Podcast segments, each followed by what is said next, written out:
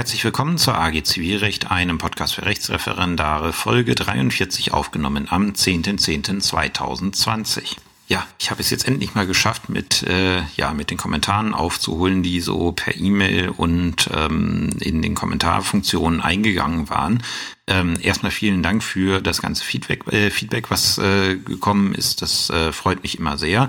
Äh, ein Punkt war da, der wurde jetzt schon wiederholt gefragt und ich habe es immer einzeln beantwortet. Ähm, das ist der Punkt, äh, ob ich nicht auch irgendwie Besonderheiten des Arbeitsrechts machen könnte. Und da muss ich wirklich leider enttäuschen, kann ich nicht, weil ich definitiv keine Ahnung davon habe. Also ich weiß, dass es Arbeitsgerichte gibt und ich bin tatsächlich meine erste Verhandlung als Anwalt hat vor einem Arbeitsgericht stattgefunden. Ähm, mehr habe ich damit bisher nicht zu tun gehabt in meiner juristischen Praxis. Ähm, das hat den Hintergrund, dass es damals, als ich Student war, hier in Sachsen-Anhalt vom LJPA eine Selbstverpflichtungserklärung gab, kein Arbeitsrecht im ersten Examen zu prüfen. Ähm, und da mich das Rechtsgebiet auch irgendwie nie wirklich begeistert hat, nie wirklich interessiert hat, ähm, habe ich da natürlich voll auf Lücke gesetzt. Ich habe dann im Referendariat ein bisschen was mitbekommen, unter anderem in unserer Anwalts AG hatten wir hatten wir einen Anwalt, der dann ähm, Arbeitsrecht unterrichtet hat. Äh, das war allerdings nur eine Einheit. Hat er sehr gut gemacht, da habe ich zumindest rudimentär was verstanden. Aber über dieses rudimentäre Wissen bin ich im Arbeitsrecht nie hinausgekommen und äh, ja, ich sag mal so, die Arbeitsrichter würden mich teeren und federn, wenn ich hier anfangen würde, irgendwas über Arbeitsrecht und die besonderen äh, Tenorierungen äh, zu erzählen. Ähm, ich weiß es halt einfach nicht. Ich bin da nie tätig gewesen und ähm, dementsprechend wäre es unklug, äh, wenn ich da euch was zu erzählen würde. Ähm, aus dem ganzen einfachen Hintergrund, weil ja, ähm, es soll ja auch gewinnbringend sein und es soll ja auch richtig sein. Ähm, passiert mir immer noch mit dem Zivilrecht, dass ich mich ab und zu mal vertue und das dann korrigiere. Ihr, ihr seht es ja in den Folgen ist nur, ist nun mal so, wenn man im Recht unterwegs ist. Man kann, äh, man kann auch mal falsch liegen. Aber im Arbeitsrecht würde ich garantiert daneben liegen. Ich werde mal schauen, vielleicht kriege ich mal irgendwie einen Kollegen Arbeitsrichter dazu überzeugt, dass der mal was dazu erzählt. Dann hätte ich hier mal einen Gast im Podcast. Aber ähm, wie gesagt, ich selber besser nicht. Dann gab es eine Nachfrage in den Kommentaren zur Folge vom letzten Mal, nämlich zum Streitwert, genauer gesagt zum Gegenstandswert, also dem Gegenstandswert für die anwaltliche Tätigkeit. Ich habe die auch in den, ja, in den Kommentaren schon beantwortet, aber ich wollte die hier nochmal aufgreifen. Da ist nämlich gefragt worden, es ging, äh, es ging ja darum, ich habe in der letzten Folge über die Bindungswirkung der gerichtlichen Streitwertfestsetzung für die Abrechnung der anwaltlichen Gebühren gesprochen. Und da kam dann die Rückfrage, ja, es ist doch meistens so in der Praxis, dass man, bevor man gerichtlich tätig wird, auch nochmal vorgerichtlich tätig wird, um halt äh, die Kostenfolge des Paragraphen 97 ZPO, also des sofortigen Anerkenntnisses, zu vermeiden. Und ähm, wie ist es dann mit der Abrechnung der vorgerichtlichen Anwaltskosten, also der Geschäftsgebühr? Gilt da diese Bindungswirkung auch? Und da habe ich dann mal in die Kommentare vom, zum RVG geschaut. Und Grundsatz nein, diese Bindungswirkung greift nicht. Diese Bindungswirkung greift nur für den jeweiligen Verfahrensabschnitt, der betroffen ist. Also wenn das Landgericht, wenn wir jetzt beim Landgericht in erster Instanz sind, einen Streitwert festsetzt, also einen Gebührenstreitwert festsetzt und ich habe eine Bindungswirkung nach 32 RVG, ähm, dann ist es so, dass der Anwalt an diese Festsetzung nur für den Rechtszug Landgericht gebunden ist. Geht er in Berufung, ist dann ähm, der Beschluss vom Berufungsgericht, also vom OEG, maßgeblich. Das bedeutet aber nicht, wenn das OEG jetzt für das Berufungsverfahren einen anderen Streitwert festsetzt, ähm, dass er dann auch das äh, ändern müsste in erster Instanz, ähm, weil da bindet die Entscheidung des Landgerichts. Ausnahme, wenn das OLG die erstinstanzliche Entscheidung von Amts wegen mit abändert. Das kann es machen, also es kann den Streitwert von Amts wegen mit abändern. Ähm, dann gilt natürlich auch die Festsetzung vom OLG in zweiter Instanz. Dementsprechend für die, für die vorgerichtliche Tätigkeit haben wir erstmal so keine Bindungswirkung. Aber es äh, gibt dann die Regelung des Paragraphen 23 Absatz 1 Satz 3 RVG und die hat der Anwalt dann zu beachten, wie es die Kommentierung sagt. Und da steht drin, die, die gerichtlichen Wertvorschriften gelten auch dann, ähm, wenn eine außergerichtliche Tätigkeit verfolgt wird, die in ein gerichtliches Fahr äh, Verfahren übergehen kann. Also wenn Gegenstand der Tätigkeit auch ein Gegenstand ist, der Gegenstand eines gerichtlichen Verfahrens sein könnte. Ähm, und dann müsste man sich auch an die äh, Wertvorschriften über die äh, Gerichtsgebühren richten, aber es gibt in dem Sinne keine formelle Bindungswirkung, wie es Paragraph 32 RVG vorsieht. Ähm, wie wird man denn in der Praxis überprüfen, ob, da, äh, ob die, der Gegenstandswert der der Berechnung der vorgerichtlichen Kosten äh, zugrunde liegt, äh, ob der richtig ist? Die erste Variante ist, der Mandant möchte gegen, äh, der Anwalt möchte gegen seinen Mandanten vorgehen, weil der die vorgerichtlichen Kosten nicht zahlt dann kann er erstmal nach 11 Absatz 1 RVG äh, Kostenfestsetzung gegen seinen Mandanten beantragen. Das ist ein vereinfachtes Verfahren, wie der Anwalt äh, schnell an Vollstreckungstitel gegen seinen Mandanten kommen kann, läuft beim Rechtspfleger ist aber auch sehr schnell beendet, sobald der, ähm, sobald der Mandant irgendwie sagt, nee, der hat mich schlecht beraten oder sowas, macht er sogenannte Einwände außerhalb des Gebührenrechts geltend und sobald das kommt, dann macht er mich, äh, macht er nämlich letztlich geltend, mir steht ein Schadensersatzanspruch zu. Darüber darf der Rechtsträger dieses Verfahren nach 11 RVG äh, führt nicht entscheiden. Ähm, und in dem Moment, wo solche Einwände kommen, ist das Verfahren dann zu Ende und dann passiert das, was auch in der Praxis äh, das Bedeutsame ist. Der Anwalt muss Honorarklage erheben, also muss eine ganz normale Leistungsklage gegen seinen Mandanten heben. Oder wenn man es gegen einen Dritten macht, also gegen einen Gegner als Mandanten, dann macht man es im Regelfall als Schadenersatzanspruch wegen Verzug. Ähm, das ist so der häufigste Fall, wie vorgerichtliche Rechtsanwaltskosten geltend gemacht werden. Und es ist dann, es funktioniert dann so, dass halt, ähm, dass dann halt das Gericht im Rahmen der Klage überprüft, welcher Gegenstandswert ist denn hier der Abrechnung zugrunde zu legen. Das machen wir ja, äh, das machen wir ja laufend, äh, wenn wir irgendwelche vorgerichtlichen Rechtsanwaltskosten zusprechen. Äh, die Klage hat letztlich keinen Erfolg, dann äh, also sagen wir, er klagt 16.000 Euro ein ähm, und halt auch äh, vorgerichtliche Rechtsanwaltskosten nach einem Gegenstandswert von 16.000 Euro. Und wir stellen fest, die Klage hat nur zur Hälfte Erfolg, dann werden wir als materiellen Schadenersatzanspruch natürlich auch nur vorgerichtliche Rechtsanwaltskosten nach einem Gegenstandswert von 8000 Euro zu billigen, weil nur insofern hätte die, hat die Klage jetzt auch Erfolg gehabt und nur insofern ähm, hätte er auch überhaupt vorgerichtlich fordern dürfen. Das ist etwas, was dann sehr automatisch passiert. Aber es war eine ganz interessante Frage, die ich aus dem Gefühl her so beantwortet hätte, wie ich sie jetzt beantwortet habe. Ähm, aber da habe ich gesagt, nee, da, da, da schau doch nochmal lieber in die RVG-Kommentare. Ähm, und ich habe auch eine Weile dran gesessen, weil so ganz, äh, ganz eindeutig war es dann, dann doch nicht kommentiert. Äh, das hat dann doch ein bisschen gedauert, bis ich die jeweilige Geschichte dann gefunden habe. So, heute sollte ja eigentlich die Folge Verschiedenes kommen, die ich so, ich sag mal, als in Anführungszeichen Lückenfüller ähm, ja nehmen wollte. Ähm, aber dann ist mir aufgefallen, deswegen ist es gut, dass ich nebenher immer noch AG mache, äh, dass ich im ganzen Podcast ein Thema oder zwei Themen nicht angesprochen habe, wobei ein Thema durchaus wichtig ist. Das ist kein schweres Thema, ähm, aber es gehört doch irgendwie dazu. Und irgendwie ist das bisher, weil ich muss auch immer darauf aufpassen, dass ich in einer AG da nicht drüber weggehe. Mit meinen muss ich das jetzt mal am Montag nachholen. Ähm, das Thema ist eigentlich nicht schwer, aber es gehört der Vollständigkeit halber mit erklärt und es hat ein paar ekelhafte Verästelungen. Ähm, deswegen müsste, deswegen kommt das jetzt hier hin. Und äh, in dem Zusammenhang zu diesem Thema fällt mir, ich weiß nicht, warum ich diese Assoziationen habe, fällt mir aber immer das andere Thema ein. Das erste Thema, was aus meiner Sicht nicht so schwierig ist, was aber äh, besprochen gehört, ist die Streitgenossenschaft. Also wie ist es, wenn mehrere Personen auf einer Seite am Rechtsstreit beteiligt sind? Ähm, und das andere, was dazu kommt, fragt mich nicht, wieso ich diese Assoziation habe, ist die Prozessstandschaft. Das ist das zweite, was, ähm, ja, äh, was ich äh, erörtern möchte. Und äh, das ist halt auch was, also gerade die Streitgenossenschaft ist ja etwas, das ist praktisch relevant und das ist ausbildungsrelevant, weil in nahezu jeder zweiten Akte sind Streitgenossen drin. Die machen im Regelfall niemals Probleme, aber man muss gerade, wenn man neu im, äh, im Geschäft ist, muss man sich einmal vor Augen führen, wann kann ich so eine Streitgenossenschaft äh, ja ähm, betreiben, wann geht das und wann geht das eben nicht und was sind die Unterschiede zwischen einfacher und qualifizierter Streitgenossenschaft oder notwendiger Streitgenossenschaft, wie es richtigerweise heißt.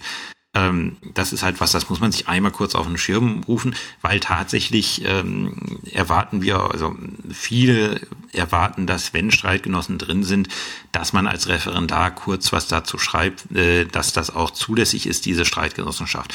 Weil es ist ein Abweichen von diesem, in Anführungszeichen, Normalprozess, den die ZPO vorsieht, wo ursprünglich davon ausgegangen wird, jede Seite eine Partei ähm, und mehrere Parteien auf einer Seite ist dann schon mal was, wo man, äh, wo man drüber nachdenken muss, geht denn das so einfach? Und im Regelfall geht es so einfach.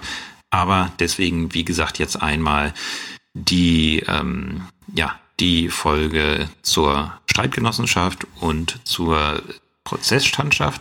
Und wir fangen an mit der Streitgenossenschaft.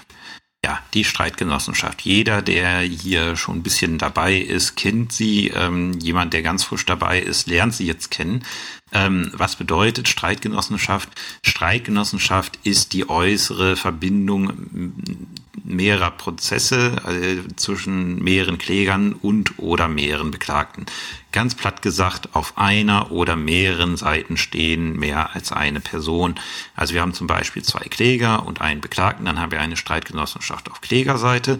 Ähm, wir haben einen Kläger und zwei Beklagten oder drei Beklagten. Dann haben wir eine Streitgenossenschaft auf Beklagtenseite oder wir haben zwei Kläger und zwei Beklagte, dann haben wir eine Streitgenossenschaft auf beiden Seiten.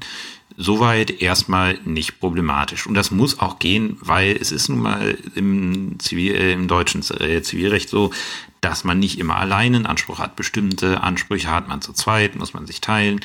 Ähm, oder man hat gegen mehrere Leute aus demselben Grund einen Anspruch und de deswegen hat die ZPO dafür Regelungen getroffen, ähm, die nämlich sagt, wann kann ich sowas zusammen machen, wann funktioniert das und äh, welche Wirkung hat das, wenn man das jetzt macht.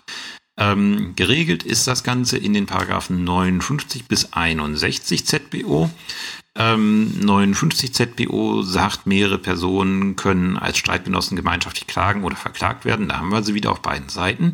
Wenn sie hinsichtlich des Streitgegenstandes in Rechtsgemeinschaft stehen oder wenn sie aus demselben tatsächlichen und rechtlichen Grund berechtigt und verpflichtet sind. Ähm, Rechtsgemeinschaft nach 59 äh, ist zum Beispiel das Miteigentum. Also wenn ich ein Grundstück habe und ich besitze das mit äh, meinem Ehepartner, ähm, oder ich bin gemeinschaftlicher Eigentümer mit meinem Ehepartner, um es mal präzise zu formulieren. Und äh, man möchte aus diesem Eigentumsrecht, man möchte jetzt irgendwie einen Abwehranspruch geltend machen, der steht nur beiden gemeinschaftlich zu. Da stehen sie in Rechtsgemeinschaft nach 59, ähm, nach 59 äh, ZBO und können das dementsprechend zusammen machen. Dasselbe bei der WEG. Ist ja logisch, also die WEG ist ja auch Wohnungseigentümergemeinschaft, ist eine Gemeinschaft von Eigentümern, wie der Name das schon sagt. Äh, und dementsprechend ist das natürlich genauso wie mit dem Miteigentum. Und auch Rechtsgemeinschaft ist die Gesamthand, wobei die Gesamthand eine Sonderrolle einführt, das werden wir äh, einnimmt, das werden wir gleich bei der notwendigen Streitgenossenschaft hören. Was wir gerade machen, ist die einfache Streitgenossenschaft. So, das ist, äh, wie gesagt, 59. Dann die Identität des tatsächlichen und rechtlichen Grundes nach neun, äh, auch nach 59. Zum Beispiel, wir haben mehrere Schuldner aus einem einheitlichen Vertrag. Also schließen drei Leute einen Vertrag, einer auf jetzt Gläubigerseite, zwei auf Schuldnerseite. Dann basiert diese Klage auf demselben tatsächlichen und rechtlichen Grund ähm, gleichartige Ansprüche aufgrund eines im Wesentlichen gleichartigen und tatsächlichen oder rechtlichen Grundes. Das ist wieder was Neues, Paragraph 60 ZPO. Ähm, der hat praktisch eine sehr große Bedeutung. Das ist nämlich, ähm, das ist nämlich der Fall, den wir, also die Norm, die wir anwenden, wenn wir Verkehrsunfälle haben. Ähm, da verklagt man immer Halter, Fahrer, Haftpflichtversicherung. Also man hat immer drei Leute auf beklagten Seite, drei Streitgenossen. Ähm, Paragraph 59 ist es nicht, weil spätestens die Versicherung würde beim 59 aus meiner Sicht rausfallen. ähm, weil der rechtliche Grund ist der Verkehrsunfall. Und aus dem Verkehrsunfall werden erstmal nur die, äh, der Halter und der Fahrer ähm, verpflichtet, irgendwas zu bezahlen. Die Haftpflichtversicherung noch nicht. Ähm, da kommt dann dieser Direktanspruch nach 115 VVG ins Spiel.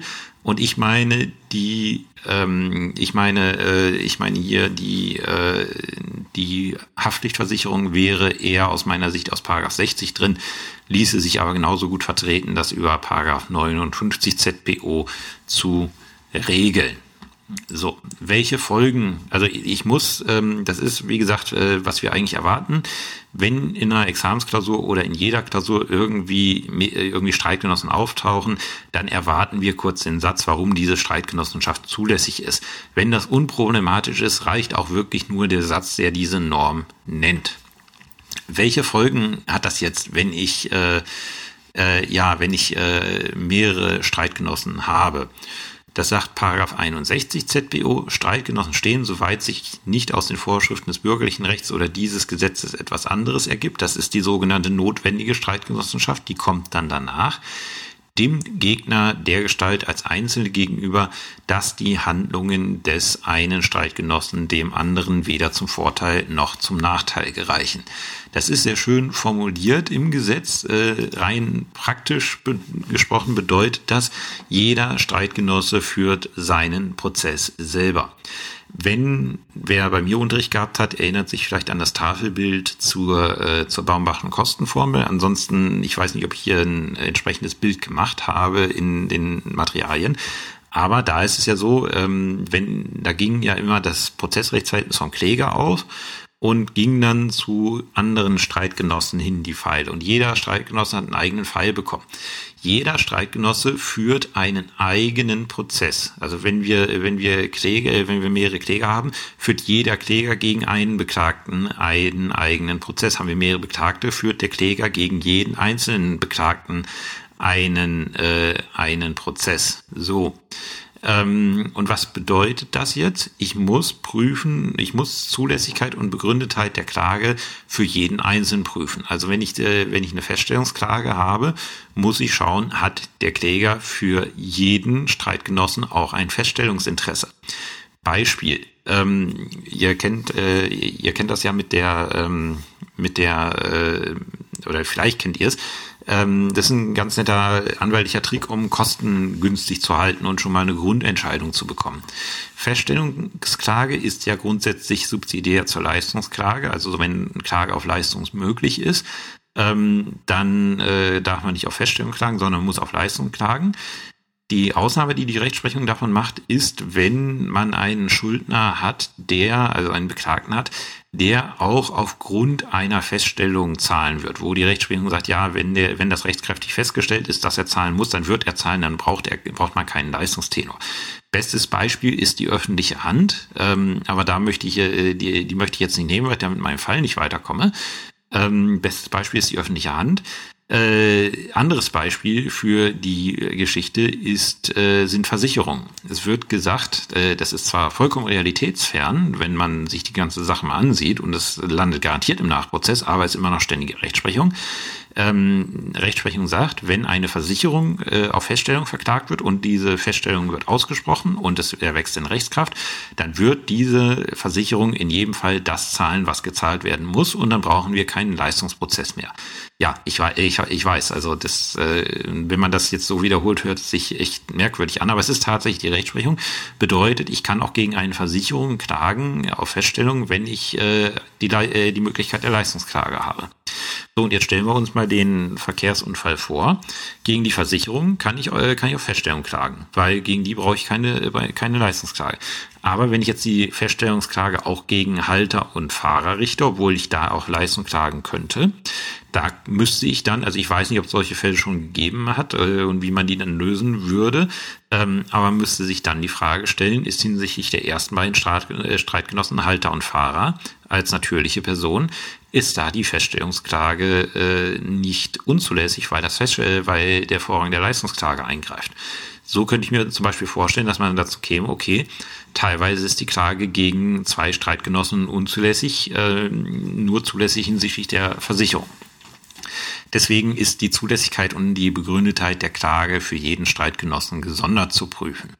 Dann Fristen, Fristen, also gesetzliche Fristen wie die Rechtsmittelfristen, ähm, die Fristen, die das Gericht setzt und so weiter, die laufen für jeden Streitgenossen gesondert. Also in dem Moment, wo es ihm zugestellt wird, ähm, läuft es für ihn und nur für ihn. Also wenn ich halt eine Terminsladung oder irgendwie eine Fristsetzungsverfügung äh, einem Streitgenossen einfach nicht zustellen kann, äh, dem anderen jedoch schon, hat das für denjenigen, dem ich es nicht zustellen konnte, einfach keine Auswirkung. Ähm, Säumnis. Was ist jetzt, wenn ein Streitgenosse nicht zum Termin erscheint? Also wir haben wieder unseren Beispiel, unser Beispiel Halter, Fahrer, Haftpflichtversicherung ähm, und Fahrer kommt nicht, ähm, dann ist es so, dann ist der Fahrer säumig. Der wird nicht durch die anderen Streitgenossen vertreten, weil jeder Streitgenosse wird, äh, führt seinen Prozess selber. Ähm, es kann tatsächlich auch möglich sein, dass der Streitgenosse Zeuge ist. Ähm, nominell ist er ja Partei, aber jeder führt seinen Prozess selber. Und deswegen ist es rein theoretisch möglich, dass ein Streitgenosse Zeuge sein kann, aber nur für solche Beweistatsachen, die ausschließlich einen anderen Streitgenossen betreffen, also die sein Prozessrechtsverhältnis nicht tangieren. Ähm, aus meiner Sicht dürfte es eine ziemlich theoretische Möglichkeit sein. Ich kann mir einfach nicht vorstellen, ähm, dass es da Tatsachen geben sollen, die wirklich nur diesen einen Streitgenossen äh, tangieren. Vielleicht, äh, aber das ist jetzt wirklich eine spontane Idee, nagelt mich da nicht drauf fest. Vielleicht in dem Fall Verkehrsunfall ähm, die Versicherung bestreitet, dass der Halter, äh, dass das Fahrzeug bei ihr Haftpflichtversichert ist. Ähm, dazu könnte man möglicherweise den Halter, der ja auch mit verklagt wird, den Streitgenossen, als Zeugen vernehmen, weil das ja wirklich nur das Prozessrechtsverhältnis Kläger und Versicherung tangiert. Das hat ja für die Haftung der anderen beiden, hat er die Frage, ob da die Haftpflichtversicherung jetzt noch mit drin ist, hat ja überhaupt keine Auswirkung. Ähm, deswegen wäre das so ein Fall, den ich mir vorstellen kann, wo man tatsächlich den Streitgenossen vielleicht als Zeugen vernehmen könnte. Ähm, was ist, äh, was ist etwas, was immer gemeinsam erfolgen muss? Ähm, das ist die, die Terminseinheit, Paragraph 63 ZBO. Ich kann nicht, äh, ich kann nicht äh, einzeln mit den Streitgenossen verhandeln, sondern ähm, das Recht zur Betreibung des Prozesses steht jedem Streitgenossen zu. Zu allen Terminen sind sämtliche Streitgenossen zu laden. Also ich kann nicht einfach hergehen und sagen, also heute unterhalte ich mich mal nur mit dem Fahrer, am nächsten Tag unterhalte ich mich mit dem Halter und am dritten Tag verhandle ich gegen die Versicherung. Das funktioniert nicht. Paragraph 63 sagt, alle gemeinsam laden und das muss ich dann auch machen. Ähm, wie ist es mit Tatsachenvortrag? Äh, die können ja alle grundsätzlich unterschiedlich vortragen. Ähm, und man muss dann wieder schauen, ist es eine gemeinsame Tatsache oder ist es eine einzelne Tatsache? Wenn es eine Tatsache ist, die nur einen Streitgenossen betrifft, dann kann auch nur dieser Streitgenosse dazu vortragen. Sind es gemeinsame Tatsachen, können natürlich alle vortragen. Und da ist es so, dass der Vortrag eines Streitgenossen wohl auch immer für den anderen Streitgenossen wirkt. Ausnahme, ähm, wenn dieser andere Streitgenosse diesen Vortrag einschränkt oder ihm sogar widerspricht. Ähm, dann ist natürlich sein in, in dem Prozessrechtsverhältnis Kläger und, äh, und äh, dieser, diesem Streitgenossen ist dann natürlich von einem anderen Sachfall, äh, Sachvortrag auszugehen. Ein Beispiel, was ich selber mal erlebt habe, ähm, das war, also die, die Akte kam rein als normale, ähm, als normale äh, Verkehrsunfallklage.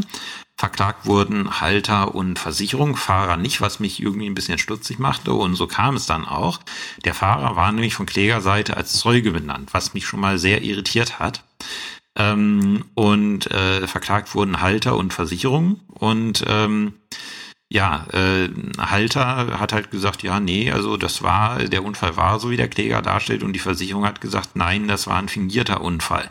Diesen Unfall hat es nicht gegeben. Die haben sich da abgesprochen, um äh, sich auf unsere Kosten gesund zu stoßen. Da ist natürlich, also im Verhältnis äh, Kläger-Versicherung, kann jetzt natürlich nicht davon ausgegangen werden, dass dieses Unfallereignis unstreitig ist. Wohingegen Kläger-Halter ist das, äh, ist dieses Streitverhältnis unstreit, äh, ist dieses ähm, Unfallverhältnis äh, unstreitig. So, Ähm, wie entscheidet man dann? Man entscheidet durch einheitliches Urteil, äh, Endurteil äh, bei Streitgenossen. Das ist relativ unproblematisch.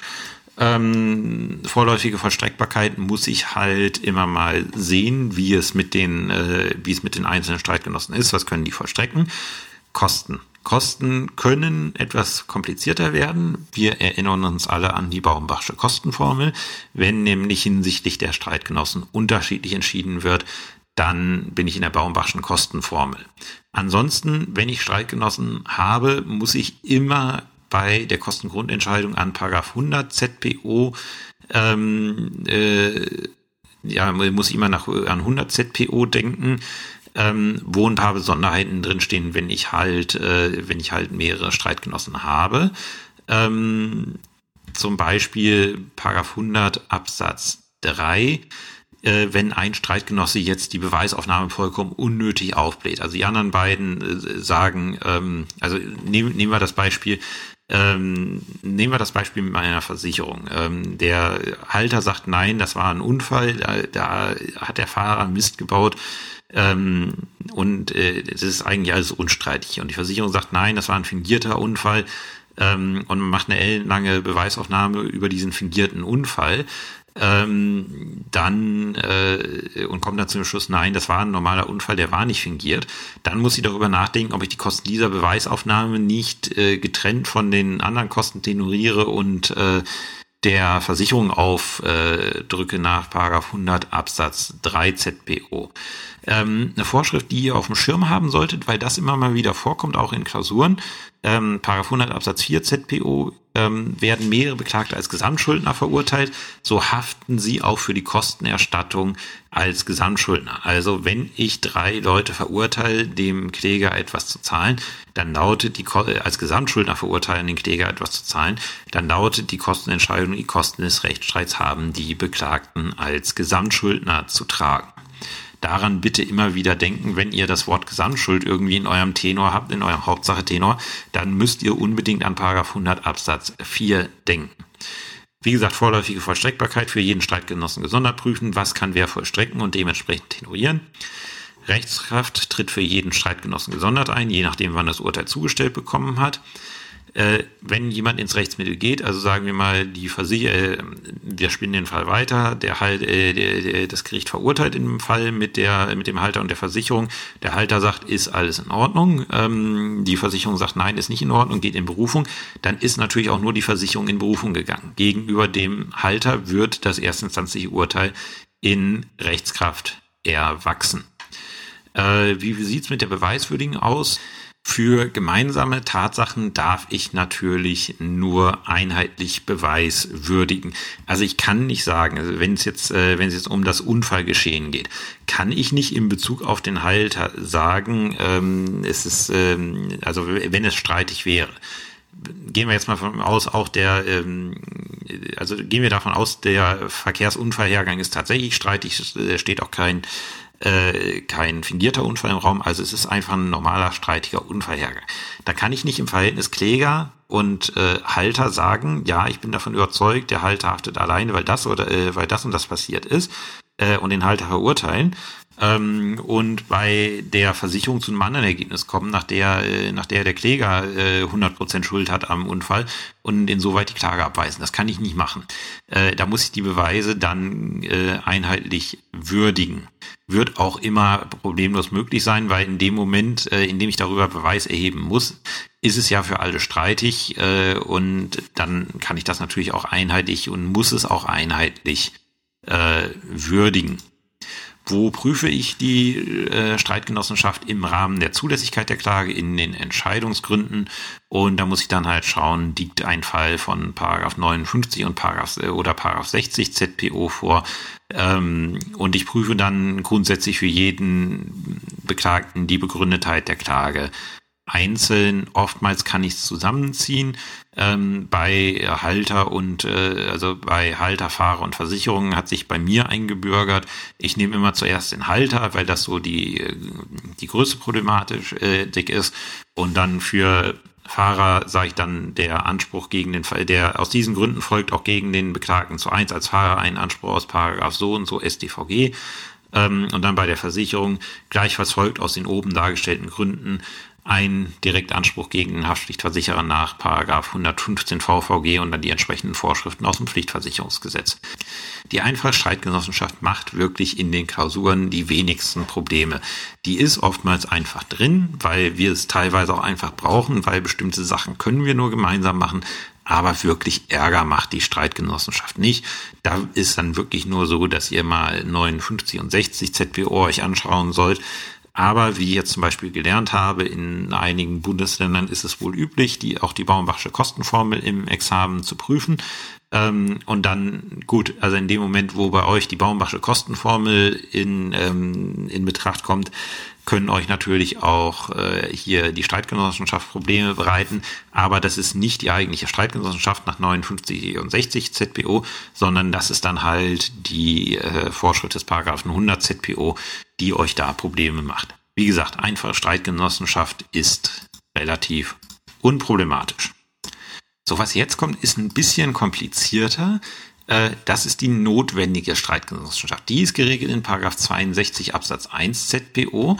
Paragraph 62 Absatz 1 ZPO, immer nur immer sinnig mal von der Norm auszuarbeiten, sagt, äh, kann das streitige Rechtsverhältnis allen Streitgenossen gegenüber nur einheitlich festgestellt werden oder ist die Streitgenossenschaft aus einem sonstigen Grund eine notwendige, so werden, wenn ein Termin oder eine Frist nur von einzelnen Streitgenossen versäumt wird, die säumige Streitgenossen als durch die Nichtsäumigen vertreten angesehen. Ähm, klingt jetzt erstmal so etwas merkwürdig. Ähm, was da halt geregelt ist, ist die notwendige Streitgenossenschaft, also eine Streitgenossenschaft, die sein muss. Und die notwendige Streitgenossenschaft ist definiert äh, als eine Streitgenossenschaft, wenn aus Rechtsgründen die Sachentscheidung gegen alle Streitgenossen nur einheitlich erfolgen kann. Und da gibt es die prozessual notwendige Streitgenossenschaft. Da ergibt sich die Notwendigkeit äh, der einheitlichen Sachentscheidung aus dem Prozessrecht. Und dann gibt es die materiellrechtlich notwendige Streitgenossenschaft. Da ergibt sich die Notwendigkeit gegen beide, also gegen die, alle Streitgenossen gemeinschaftlich zu klagen aus dem materiellen Recht.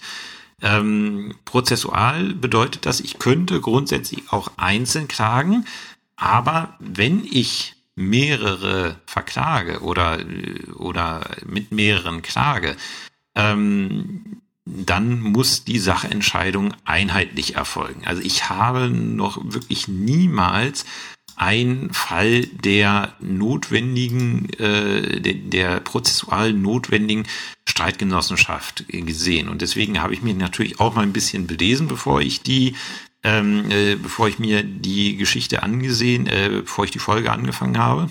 Und das machte dann schon irgendwie ein bisschen Sinn, ähm, die Fälle der Rechtskrafterstreckung nach 326 und 327 ähm, Rechtskrafterstreckung bei Nacherfolge und Rechtskrafterstreckung bei Testamentvollstreckung.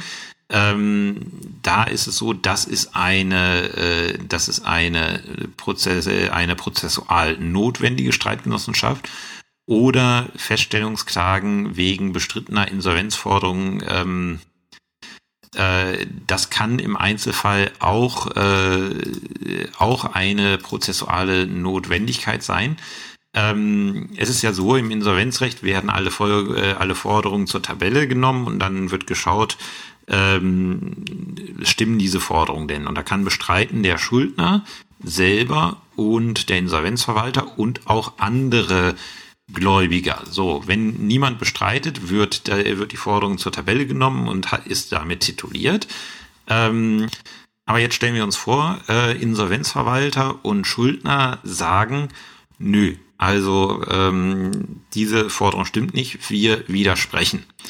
Dann muss der Gläubiger, der diese Forderung zur Tabelle angemeldet haben möchte, ähm, auf Feststellung, äh, äh, auf Feststellung klagen, dass diese Forderung auch tatsächlich besteht und dass die zur Insolvenztabelle genommen wird.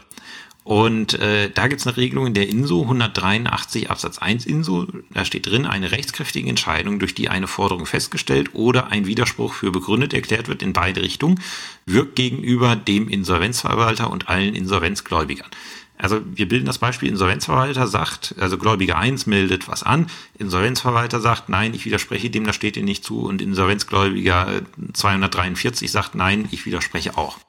Jetzt äh, verklagt der Insolvenzgläubiger 1 den Insolvenzverwalter auf Feststellung zur Tabelle und äh, das Gericht stellt das Ganze auch so fest und sagt, ja, diese Forderung besteht, die ist zur Tabelle aufzunehmen und das Urteil wird rechtskräftig. Führt dazu, dass nach 183 Absatz 1 ZPO äh, eine Forderung zur Insolvenztabelle auch hinsichtlich Gläubiger 243 festgestellt wird, weil sich die Rechtskraft insoweit erstreckt auf alle Insolvenzgläubiger.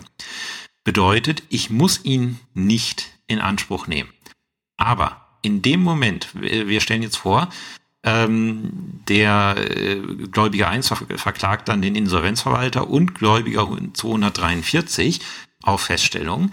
In dem Moment habe ich eine Konstellation, da sagt mir die Insolvenzordnung, Vorsicht, hier darfst du nur ein, äh, einheitlich entscheiden, liebes Gericht, weil die Rechtskraftwirkung führt dazu, dass auch in jedem Fall der andere Gläubiger dran gebunden ist. Und dann ist eine getrennte Sachentscheidung zwischen den, ähm, äh, zwischen den beiden nicht möglich. Und wenn man dann beide verklagt, man muss es nicht machen, weil man kann auch einen verklagen und hinsichtlich des anderen die Rechtskrafterstreckung nehmen. Ähm, aber wenn ich dann beide verklage, dann habe ich aufgrund dieser prozessrechtlichen Vorschrift aus der Insolvenzordnung äh, die Notwendigkeit, gegenüber beiden zu entscheiden. Und wenn ich dann beide verklage, dann habe ich aus dem Prozessrecht eine notwendige Streitgenossenschaft. Ähm, wie gesagt, das kann man schon mal haben. Ich habe es in der Form noch nie gehabt. Äh, und es ist auch im Regelfall hundertprozentig unproblematisch, weil die treten dann halt beide als Streitgenossen auf und führen dann den Prozess, wie Streitgenossen das im Regelfall führen, wenn nicht gerade mal eine Sonderkonstellation passiert. Aber das wäre halt der Fall einer notwendigen Streitgenossenschaft aufgrund prozessualen äh, Rechts. Die materiellrechtliche notwendige Streitgenossenschaft ist dann schon mal eine andere ähm, wenn ich aufgrund materiellen Rechts keine Einzelklagen führen kann. Dann habe ich den Fall einer materiellrechtlich notwendigen Streitgenossenschaft. Ähm, bestes Beispiel die Gesamthandsgemeinschaften. Die Gesamthandsgemeinschaften können Ausnahmefälle abgesehen, äh, Actio pro Sozio wollen wir jetzt nicht vertiefen, aber die Gesamthandsgemeinschaften, die können nur zusammen klagen und dann müssen auch alle klagen weil die Entscheidung gegenüber ihnen nur einheitlich ergehen kann. Wie gesagt, Beispiel, Erbengemeinschaft. Erbengemeinschaft kann, wenn wir nicht äh, gesonderte Voraussetzungen haben, die im Erbrecht geregelt sind, kann Erbengemeinschaft grundsätzlich nur gemeinsam klagen und auch nur gemeinsam verklagt werden. Oder die andere große Gesamtheitsgemeinschaft, wer sich dafür entscheidet, die Gütergemeinschaft im ehelichen Güterrecht. Ähm, das äh, ist auch eine Gesamtheitsgemeinschaft teilweise nicht parteifähige ähm, GBRs können auch so eine materiellrechtlich notwendige Streitgenossenschaft begründen. Wichtig ist sich zu merken, äh, diese notwendige Streitgenossenschaft habe ich dann, wenn ich materiellrechtlich nicht unterschiedlich entscheiden kann und darf. Dann besteht aufgrund materiellem Recht eine notwendige Streitgenossenschaft. So, und jetzt, äh, was ist äh, der Unterschied? Grundsatz von 61 ZPO bleibt erstmal bestehen. Jeder, jeder Streitgenosse betreibt seinen Prozess selbstständig und unabhängig vom anderen Streitgenossen. Allerdings, es gibt Besonderheiten ähm, bei der Zulässigkeit der Klage. Habe ich eine prozessual notwendige Streitgenossenschaft und ich ähm, äh, und ich stelle fest, okay, gegen den einen ist die Klage unzulässig, ähm, gegen den anderen ist sie zulässig dann kann ich die, äh, kann ich gegen einen Streitgenossen als unzulässig abweisen, weil ich muss diesen Rechtsstreit nicht gemeinsam führen. Denken wir an unseren, äh, an unseren Fall mit dem Insolvenzverwalter und dem Gläubiger. Ich muss nicht beide verklagen. Und wenn ich dann feststelle, aus irgendwelchen Gründen ist die Klage hier gegen den Gläubiger unzulässig, ähm, dann kann ich diesen Teil als unzulässig abweisen und dann immer noch in der Hauptsache entscheiden, weil die Rechtskrafterstreckung sorgt halt dafür, dass ich keine uneinheitlichen Entscheidungen bekomme. Der, äh, das Problem habe ich dann nicht. Wohingegen bei der materiellrechtlich notwendigen Streitgenossenschaft, wenn ich halt mehrere Streitgenossen, äh, Streitgenossen habe, die ich aus materiellem Recht gemeinsam verklagen muss, und die Klage gegen einen von denen ist aus welchen Gründen auch immer unzulässig, führt das dazu, dass die Klage gegen alle unzulässig ist, weil ich habe dann nicht alle verklagt, die ich verklagt haben muss, ähm, weswegen dann die Gefahr bestünde, dass unterschiedliche divergierende Entscheidungen, die nach materiellem Recht nicht zulässig sind, äh, getroffen werden und äh, das führt dann halt zur kompletten Unzulässigkeit der Klage. Äh, eine Besonderheit und an dieser Besonderheit erkennt ihr aus meiner Sicht immer sofort in der Klausur, wenn, äh, wenn das Thema notwendige Streitgenossenschaft geprüft wird. Ich kenne jetzt, äh, ich kenne jetzt, ich glaube, eine Klausur habe ich mal gehabt, wo das, wo das drin war. Säumnis im Termin. Ähm, der eine Streitgenosse kommt einfach nicht zum Termin. Ähm, da ist es dann so, der, also wir haben, äh, also der Beispiel, äh, irgendwie Erbengemeinschaft, fünf Leute werden verklagt, vier kommen mit eigenen Anwälten und von fünf kommt weder ein Anwalt noch er selber. Und da ist dann so, der gilt als vertreten durch die übrigen, ähm, durch die übrigen äh, Streitgenossen. Was halt äh, darauf zurückzuführen ist, dass wir eine einheitliche Entscheidung haben wollen. Und wenn wir, und nicht nur, nicht nur, dass wir eine einheitliche Entscheidung haben wollen, sondern das Gesetz in 61, weil das Gesetz das ausdrücklich sagt, dass der, dass der dann in, äh, vertreten wird. Ähm, aber Hintergrund ist, wir wollen eine einheitliche Entscheidung und wenn ich ein VU mache, dann besteht die Gefahr, dass hinsichtlich der anderen ich anders entscheide. Und deswegen kann ich dann kein VU machen und er gilt halt entschuldigt. Und daran werdet ihr dann sehen, dass es eine notwendige Streitgenossenschaft sein könnte, die euch hier ähm, äh, zu Prüfungsgegenstand gemacht wird. Wie ist die Geschichte? Ihr habt mehrere Streitgenossen. Äh, das Gericht, äh, also und zur mündlichen Verhandlung kommt nur einer von diesen Streitgenossen. Und der Gegner stellt dann gegen die nicht erschienenen äh, äh, Streitgenossen Säumnisantrag, beantragt also Versäumnisurteil. Und das Gericht erlässt kein Versäumnisurteil, sondern bestimmt Verkündungstermin und ihr müsst äh, und ihr sollt dann die gerichtliche Entscheidung entwerfen. Und da sollt ihr dann im Regelfall erkennen, dass es eine notwendige Streitgenossenschaft ist ähm, und äh, dass der Antrag auf äh, Erlass eines Versäumnisurteils unzulässig ist, weil keine Säumnis besteht und deswegen durch Endurteil entschieden werden muss. Ähm, da muss ich jetzt eine kleine Einschränkung machen. Zöller sagt, in so einem Fall ist dann nach 335 ZBO durch Beschluss äh, der Antrag auf Versäumnisurteil zurückzuweisen und verweist auch auf eine BGH-Entscheidung, wo das der Fall gewesen sein soll, nach der das durch Beschluss zu gehen hat. Ähm, aber interessanterweise, äh, das ist die Entscheidung äh, BGH-Urteil vom 16.03.2009 äh, 2009. Äh, und Überraschung, der BGH hat äh, in den Entscheidungsgründen seines Urteils festgestellt, warum hier kein Teilversäumnisurteil zu ergehen hatte. Da war, je, da war ein Streitgenosse, ein notwendiger Streitgenosse nicht äh, zum Termin beim BGH erschienen. Und da hat der BGH in den Entscheidungsgründen über diesen äh, Versäumnis an, äh, über diesen Antrag auf äh, Versäumnisurteil entschieden und nicht durch gesonderten Beschluss. Und das ist auch richtig, weil nach Paragraph 335 darf ich den Antrag ja nur zurückweisen, wenn Nummer eins bis fünf erfüllt sind. Und da komme ich gar nicht rein, weil eben keine Säumnis vorliegt. Und aus meiner Sicht, äh, aber wie gesagt, andere Ansicht Zöller, aus meiner Sicht müsste man dann normales Endurteil machen, die Sache streitig entscheiden und in den Entscheidungsgründen ähm, dann halt vom Endurteil sagen, warum man äh, dem Versäumnisantrag nicht nachgekommen ist. Ähm, das ist halt der Fall, die ihr, ähm, äh, die ihr, den ihr erkennen müsst, wenn halt mehrere Streitgenossen äh, da sind einer erscheint zum Termin nicht und ihr sollt trotzdem streitig entscheiden. Dann könnt ihr euch ziemlich sicher sein, dass, das, äh, dass die Fallkonstellation mit der notwendigen Streitgenossenschaft gelöst werden soll. Wie ist es mit Klage, äh, Klagerücknahme, Erledigungserklärung und ähnlichen anderen Sachen, die die Rechtshängigkeit entfallen lassen? Bei der prozessual notwendigen Streitgenossenschaft, wir erinnern uns, okay, äh, Einzelklagen sind möglich. Klagerücknahme kann gegenüber jedem Einzelnen erklärt werden, weil ich ja gegenüber dem anderen immer noch äh, richtig entscheide.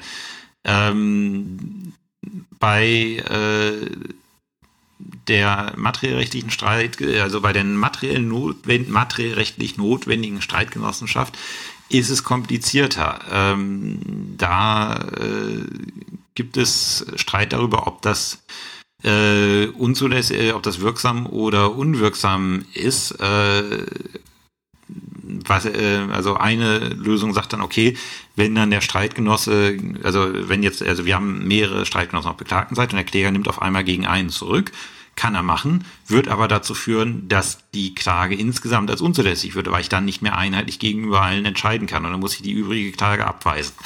Zöller sagt, die ist unwirksam, sondern muss dann gegenüber allen erklärt werden. Wenn ich es nur gegenüber einem erkläre, ist die einfach unwirksam und dann muss ich streitig entscheiden. Äh, ist, äh, es führt letztlich zu demselben Ergebnis. Ähm, in dem Moment, wo ich einen rausschmeiße, kann mein Begehren gegen die anderen nicht mehr erfolgreich sein. Womit man das jetzt begründet, ist relativ egal. Wie ist es mit Sachvortrag? Ähm, bestreiten kann jeder in seinem Prozessrechtsverhältnis. Man kann auch in Prozessrechtsverhältnis äh, jeder unstreitig stellen. Aber am Ende muss das Gericht eine einheitliche Entscheidung treffen. Ähm, da greift dann der sogenannte Maisbegünstigungsgrundsatz. Also sagen wir, äh, Beklagter zu eins stellt was streitig, Beklagter zu zwei stellt was unstreitig und dann muss ich nachschauen, was ist jetzt für die Beklagtenseite insgesamt am günstigsten, das streitig oder unstreitig zu stellen. Im Regelfall wird es das Streitige sein. Ähm, und dann behandle ich die, die Tatsache insgesamt als streitig. Ähm, so kann ich sicherstellen, dass ich eine einheitliche Entscheidung am Ende bekomme. Wie gesagt, äh, äußerst selten, dass da mal, also in der Praxis habe ich damit noch nie wirklich Probleme gehabt. Ähm, in der Klausur habe ich irgendwie mal eine Klausur gesehen, wo diese Säumnisproblematik da drin war. Aber wesentlich mehr kann man aus der Problematik aus meiner Sicht auch nicht machen ähm, ohne jetzt halt wirklich in tiefste Rechtsgebiete zu schauen. Also wie gesagt, wenn man mal schaut, die BGH-Entscheidung, die ich da zitiert habe von vorhin, äh, die aus 2009, das ist eine aus dem Konzernrecht. Äh, macht alleine schon deutlich, äh, der Tenor, ähm, auf die Rechtsmittel der Beklagten wird das Urteil des Zivilsenats äh, aufgehoben, soweit den Klagen der Kläger zu 14 und 19 äh, stattgegeben worden ist und wie folgt abgeändert. Die Klagen der Kläger 14 und 19 werden abgewiesen. Ähm, und aus, den, aus dem weiteren Verlauf äh, ergibt sich, äh, dass da irgendwie doch ein bisschen mehr äh, Kläger drin waren. Also wie gesagt, mindestens 19 Kläger. Äh, wie will ich das in einer Examensklausur vernünftig darstellen, wenn ich da irgendwie tiefere Sachen zum ja äh, zum zur notwendigen Streitgenossenschaft prüfen möchte. Äh, wie gesagt, behaltet in jedem Fall die Säumnisgeschichte im Hintergrund. Die Fallkonstellation ist relativ auffällig. Ähm, und wenn ihr da euch dran dann dran erinnert, oh Moment, da war was bei der notwendigen Streitgenossenschaft mit Vertretung und ihr schaut dann halt in die gesetzlichen Normen rein und lest es euch zur Not mit der Kommentierung ein an, dann kann da aus meiner Sicht nicht mehr viel schiefgehen.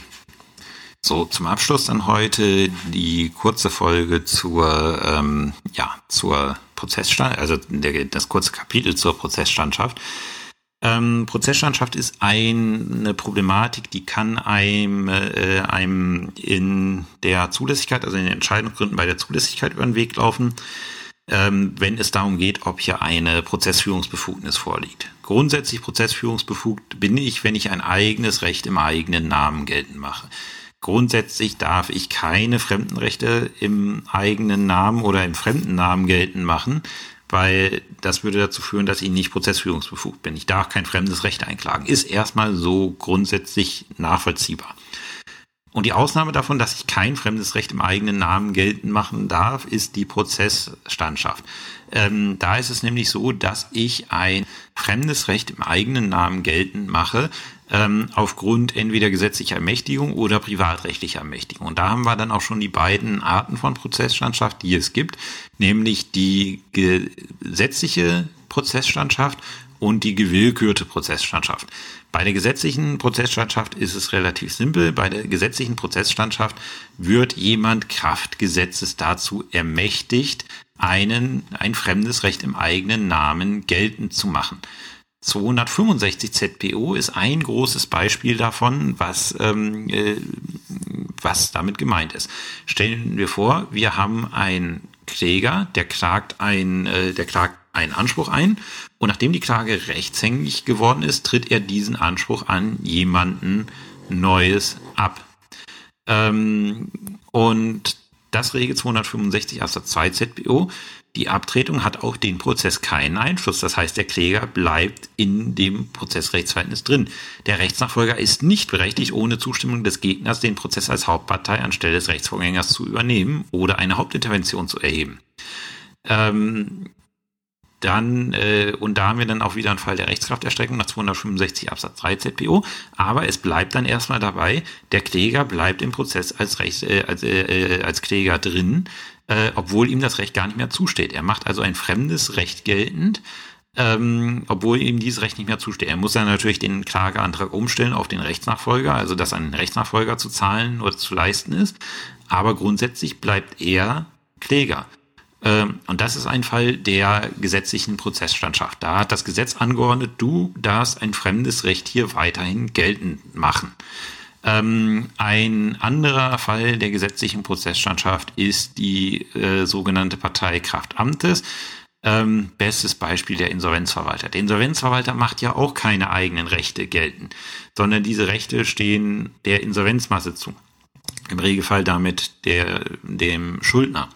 Ähm, aber der Insolvenzverwalter ist halt Kraftgesetzes, äh, das ist seine große Hauptaufgabe, dazu ermächtigt, äh, die Masse zu mehren und darf dementsprechend halt auch fremde Rechte geltend machen. Das ist seine große Aufgabe. Die gehören ihm ja nicht selber, die werden wir ihm auch nicht zuweisen nach der Inso, aber er muss sie halt einziehen. Ähm, ja, wie gesagt, das ist halt auch ein Fall der gewillkürten, äh, der gesetzlichen Prozessstandschaft. Die macht in der Klausur eigentlich keine Probleme, außer dass man sich vielleicht mal erkennen muss. Äh, der Fall hier mit 265 ZBO, den ich da genannt hatte, der könnte dahin gehören.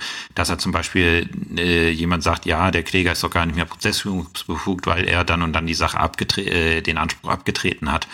Ähm, und da muss man sich halt kurz mit 265 ZBO auseinandersetzen. Äh, das ist das, was dabei mal vorkommen kann. Wo man ein bisschen mehr prüfen muss, ist bei der gewillkürten Prozessstandschaft. Da beruht diese Prozessstandschaft nicht auf einer gesetzlichen Regelung, sondern aufgrund einer privatrechtlichen Ermächtigung. Da hat eine Partei gesagt, ja, du kannst für mich klagen. So, und damit könnten wir ein Problem haben, weil wir grundsätzlich die Parteienrolle nicht zur Disposition stellen, sondern wir knüpfen die grundsätzlich an den materiellen Anspruch an. Und da kann man zum Beispiel sagen, wenn du unbedingt für jemanden anders klagen willst, dann lass dir den Anspruch abtreten. Werd selber Anspruchsinhaber, äh, dann kannst du auch im eigenen Namen klagen. Wäre die einfachste Lösung, aber ähm, es ist so, dass die Rechtsprechung äh, ja ein eine gewillkürte Prozessstandschaft zulässt, aber unter bestimmten Voraussetzungen. Und ähm, das erste ist, ich brauche eine Ermächtigung durch den Rechtsinhaber. Also der Rechtsinhaber muss sagen, ähm, ja, du darfst dieses Recht für mich geltend machen. Und damit er das sagen kann, Inzident, muss es sich um ein Recht handeln, über das er disponieren kann. Was bedeutet, bei höchstpersönlichen Rechten kann ich keine Prozessstandschaft haben, weil über diese höchstpersönlichen Rechte kann er nicht disponieren, der Rechtsinhaber, und deswegen kann er auch die Geltendmachung dieses Rechts nicht jemandem anders übertragen, sondern das muss er, wenn er das dann möchte, selber tun. Also gibt es eine Ermächtigung durch den Rechtsinhaber über ein disponibles Recht. Punkt eins. Zweitens gibt es ein rechtliches Interesse, und zwar desjenigen, der die Prozessstandschaft geltend macht, als auch desjenigen, der ähm, äh, der die also der als Prozess also desjenigen der die äh, als Prozessstandschafter auftritt und desjenigen der die Ermächtigung erteilt. Beide brauchen ein rechtliches Interesse daran das zu machen. Das erlauben wir nicht einfach so aus Jux und Dollerei sondern da muss es einen Grund für geben.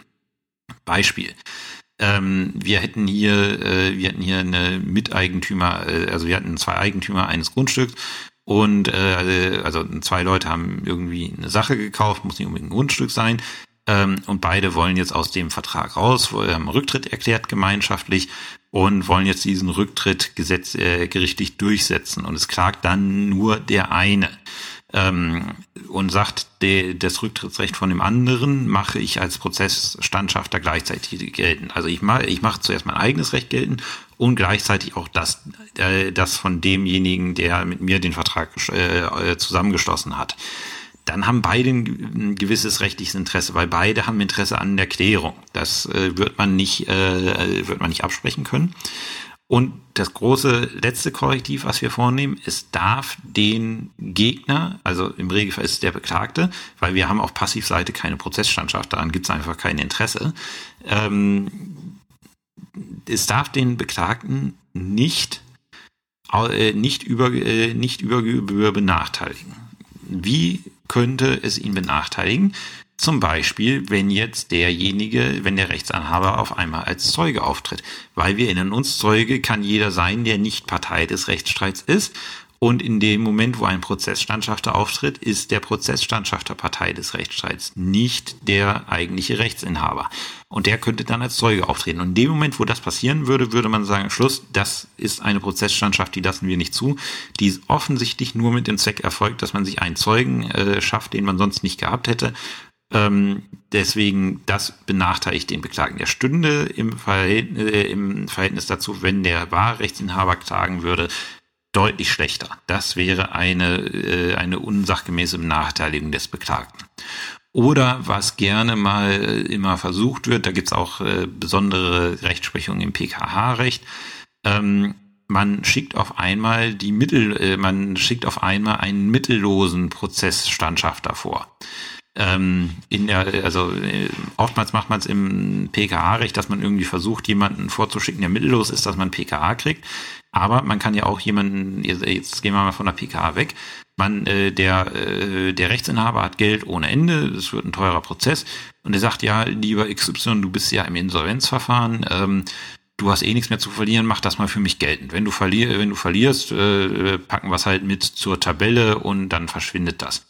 Ähm, auch da würde man sagen, das benachteiligt den Beklagten erheblich, weil er hat keine Chance, dann seinen Kosten, äh, seinen eventuell entstehenden Kostenerstattungsanspruch geltend zu machen oder durchzusetzen, weil der Kläger, der auftritt, nichts hat. Ähm, und so kann man halt auch auf dieser Schiene dazu kommen, dass man sagt, okay, diese Prozessstandschaft ist unzulässig. Die kommt in Klausuren immer mal gerne vor. Ich habe auch so die ein oder andere im Fundus, äh, die ich da, äh, die ich da stelle. Das wird auch immer relativ deutlich angesprochen. Und dann muss man halt ähm, darauf reagieren, diese, diese Voraussetzungen, die ich genannt habe, kennen und durchprüfen.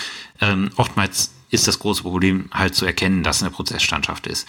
Ähm, wenn man das erstmal erkannt hat, ist die eigentliche Lösung relativ, äh, relativ einfach, weil im Regelfall wird die dann zulässig sein. Äh, die ist nicht so ganz einfach zu finden, ähm, weil äh, relativ versteckt geregelt. Ich sage euch mal, wo die, äh, also geregelt ja überhaupt nicht, ähm, die gewillkürte Prozessstandschaft.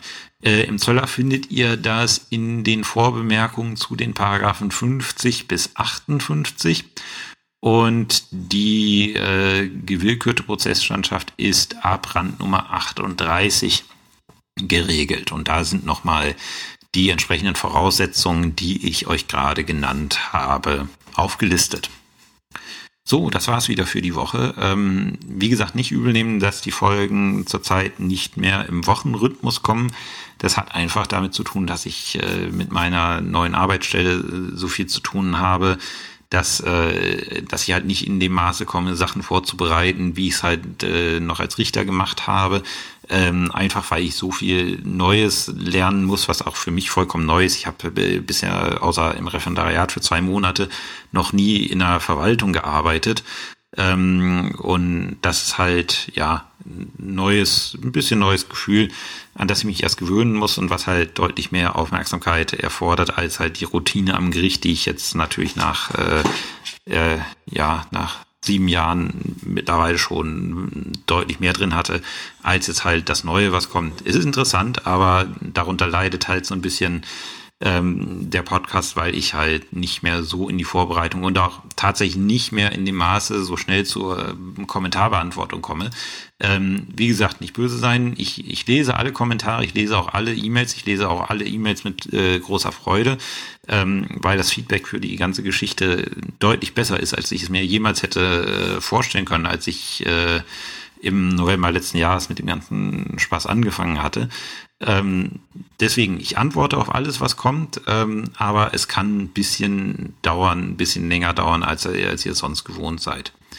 In diesem Sinne, ähm, nächste Woche dann vielleicht hoffentlich endlich, je nachdem wie ihr dazu steht, ähm, die äh, Folge Verschiedenes. Bisher sicher auf dem Zettel habe ich die petitorische We Wiederklage, weil ich darum gebeten wurde und äh, was ich gefunden habe, war eine BGH-Entscheidung zum Thema ähm, AGB äh, also Schadenersatz über AGB bei einem Behandlungsvertrag. Ähm, und da geht's und zum Stichwort höhere Dienste hat der BGH da etwas entschieden. Das ist eine, ist eine nette Ergänzung, die halt gut in diese Folge Verschiedenes passt.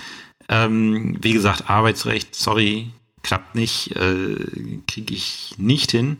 Ähm, aber wer, wie gesagt, noch irgendwas haben möchte, die nächsten ein bis zwei Wochen hättet ihr Zeit, mir das auf den üblichen Wegen mitzuteilen. Bis dahin, habt eine schöne Zeit und bis zum nächsten Mal. Tschüss.